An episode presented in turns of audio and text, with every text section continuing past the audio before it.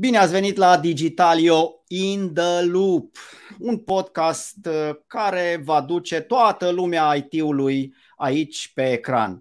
Astăzi suntem în burii cu IT-ului din România. Folosesc un limbaj așa mai colorat, uh, dar asta e realitatea. Centrul IT-ului din România, unde? La Cluj, bineînțeles și vorbim despre ceva ce este foarte, foarte important în ziua de astăzi și anume cybersecuritate, amenințări cibernetice. Vedeți și voi ce se întâmplă uh, aici, nu foarte departe de granițele țării noastre.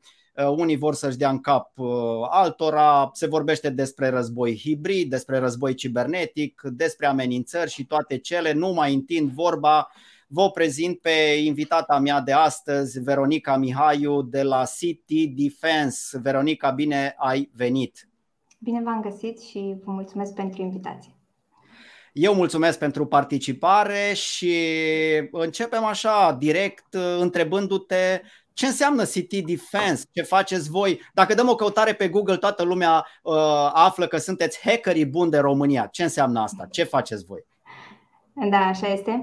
Um, Cyber Threat Defense este, sau City Defense este o companie uh, specializată în domeniul cybersecurității și oferă o gamă generoasă de servicii uh, pe toate ramurile uh, cybersecurității. Avem ingineri care sunt specializați pe diverse domenii în cadrul cybersecurity și um, sunt niște profesioniști acreditați astfel încât noi ne asigurăm că serviciile noastre sunt um, uh, de înaltă calitate și conform standardelor uh, internaționale.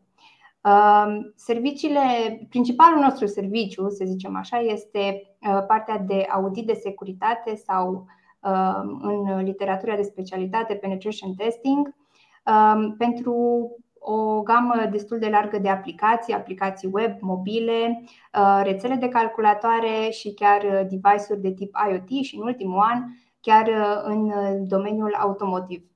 Um, ce înseamnă penetration testing sau auditul de securitate? Ei bine, penetration testing înseamnă procesul prin care noi încercăm să găsim toate punctele vulnerabile ale unui sistem Um, și, bineînțeles, există două perspective în, în acest uh, serviciu. Perspectiva de uh, black box, o perspectivă în care o perspectivă destul de realistă în care noi uh, devenim hackerii, să zicem așa, și uh, nu știm nimic despre sistemul respectiv de la client. Nu știm, uh, nu avem credențiale, nu știm ce folosește pe partea de backend, uh, nu știm nimic practic doar uh, încercăm să penetrăm sistemul și să uh, aflăm ce putem uh, din interior.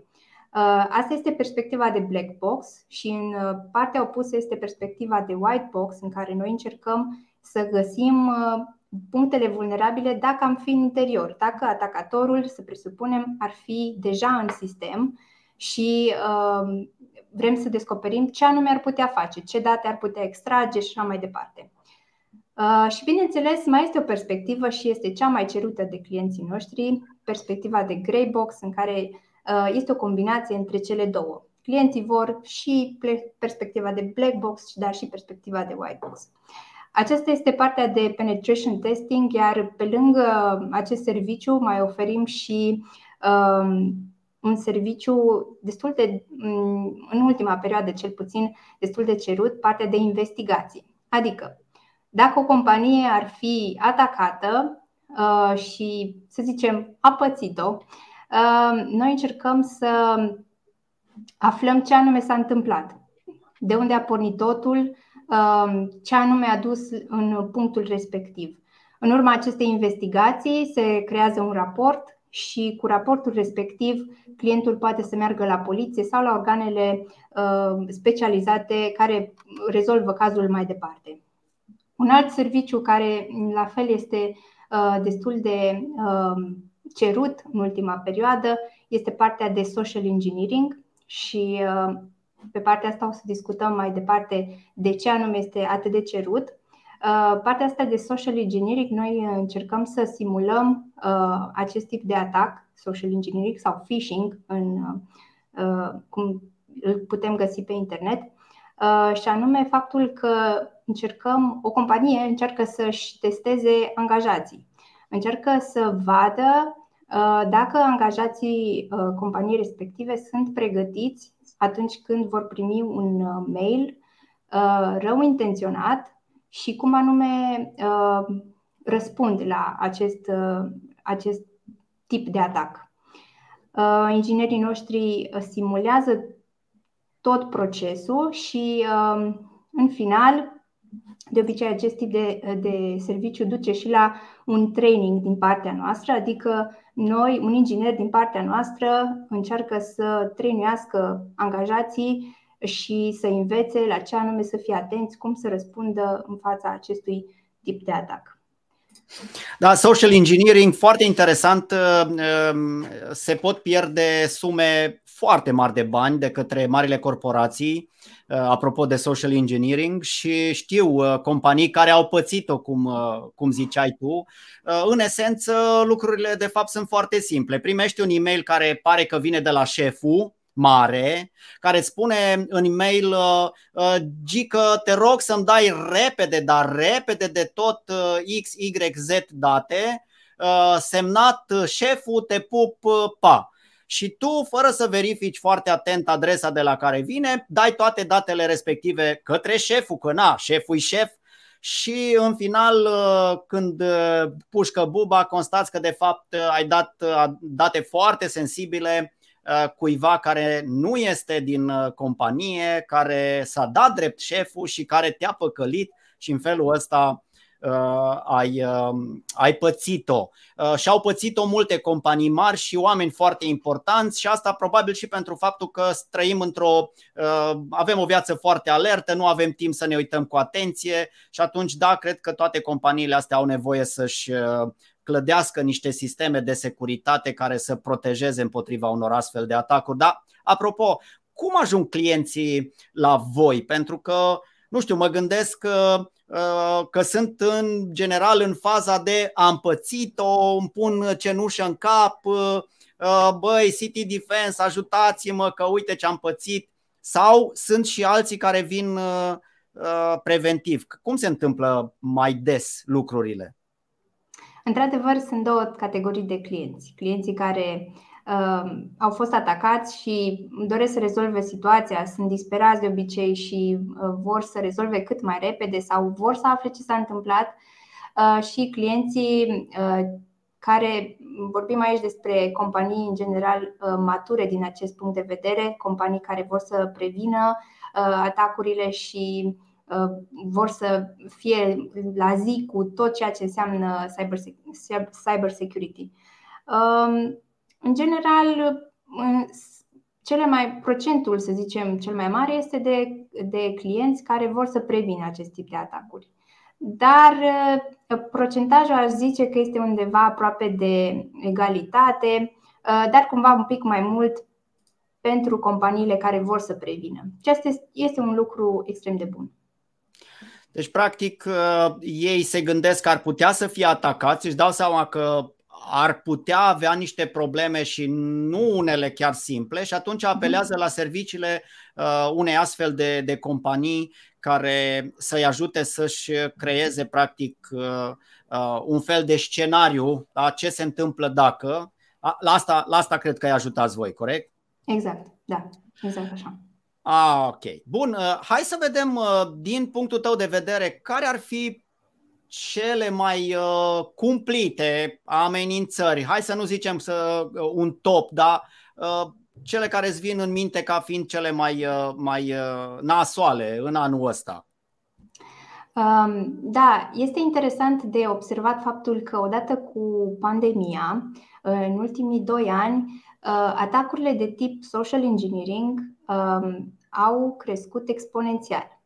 Și uh, e interesant de observat acest lucru pentru că uh, și de ce? Pentru că cele mai multe companii au trecut din mediul offline în mediul online și poate nu au fost pregătite de pasul ăsta și au fost cumva forțate să facă lucrul ăsta și bineînțeles că și atacatorii s-au pregătit au și atacurile sunt din ce în ce mai bine puse la punct, din ce în ce mai complexe și de aceea trebuie o, un, o pregătire înainte și companiile trebuie să fie conștiente de lucrul ăsta.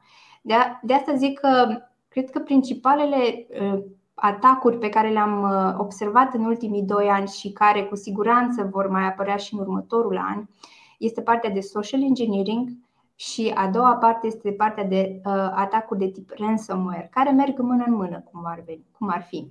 Principalul uh, vector de atac în cazul unui uh, ransomware este uh, mailul uh, și cele mai multe cazuri care au venit la noi uh, uh, în firmă uh, prin e-mail au fost, uh, uh, au fost introduse uh, și de obicei Uh, angajații n-au fost uh, atenți și au descărcat diverse aplicații care în final au uh, criptat întreaga rețea a companiei. Este un scenariu clasic și cel mai des întâlnit. Acestea două, social engineering și ransomware, sunt amenințările care cu siguranță sunt în top și în anul 2022. Bun, și ce ar trebui să facem pentru a ne proteja Uh, datele pentru a ne proteja compania, pentru a ne proteja uh, investiția. Uh, mă gândesc doar la, la un scenariu în care, eu știu, intră, intră un rău voitor în, în rețeaua companiei și nu știu, îmi șterge toate datele contabile, de exemplu, uh-huh. și eu trebuie să le raportez mâine la ANAF, dacă nu fac chestia asta, iau amendă cum, cum, ce ar trebui să facem? Știi, toată, toată lumea zice, băi, să-ți pui un antivirus, da? Eu nu știu dacă e suficient asta. Da, într-adevăr, uh, cele mai multe persoane se gândesc la antivirus atunci când vorbim de securitate, însă securitatea este pe nivele. Și acum depinde despre ce vorbim și despre ce date dorim să protejăm. Dacă vorbim despre o persoană fizică, un om uh, care are, să zicem, un laptop și un telefon, pe care are instalat diverse aplicații, uh, social media, aplicații bancare, pe care le folosește în plăți și așa mai departe, la cumpărături. Uh, dacă vorbim despre persoane fizice, sunt câteva lucruri ușor de implementat și ușor de uh, ținut minte. Una, ar fi, una dintre chestii ar fi să folosim un, uh, un uh, password manager, un manager de parole care să ne genereze uh, parolele cât mai complexe și uh, foarte greu de ghicit. Dar dacă nu se dorește un, uh, folosirea unui astfel de, unei astfel de aplicații, uh, recomandarea specialiștilor este să se folosească o parolă uh, tip propoziție. Adică nu doar, uh, uh, nu știu, securitate 1, 2, 3, semne exclamării, uh, să se folosească o întreagă propoziție. Afară este frig. Este o, este o parolă complexă sau o parolă destul de greu de ghicit, pentru că este destul de lungă. Dacă mai pui și niște litere și niște semne speciale, cu siguranță nu este atât de greu de spart. Pe de altă parte, tot o persoană care are astfel de conturi Mm, ar trebui să-și activeze um, în setările de securitate autentificarea în doi pași. Asta înseamnă că, deși avem o parolă uh, care a fost, să zicem, dintr-un anumit motiv, poate prin social engineering a fost uh, trimisă către atacator și atacatorul o are, să zicem, dacă uh, această, această protecție este activată, el nu se poate folosi prea, nu se poate folosi de parola respectivă pentru că de fiecare dată când utilizatorul va, se va autentifica pe un browser nou, uh, aplicația va cere și un cod pe care el îl primește în acel moment pe telefon. Practic, atacatorul are degeaba parola uh, utilizatorului. Uh, și un al treilea lucru extrem de important Uh, este acest principiu de încredere zero. Adică nu, să nu ai încredere în, în nimic din ceea ce primești și să verifici orice întotdeauna.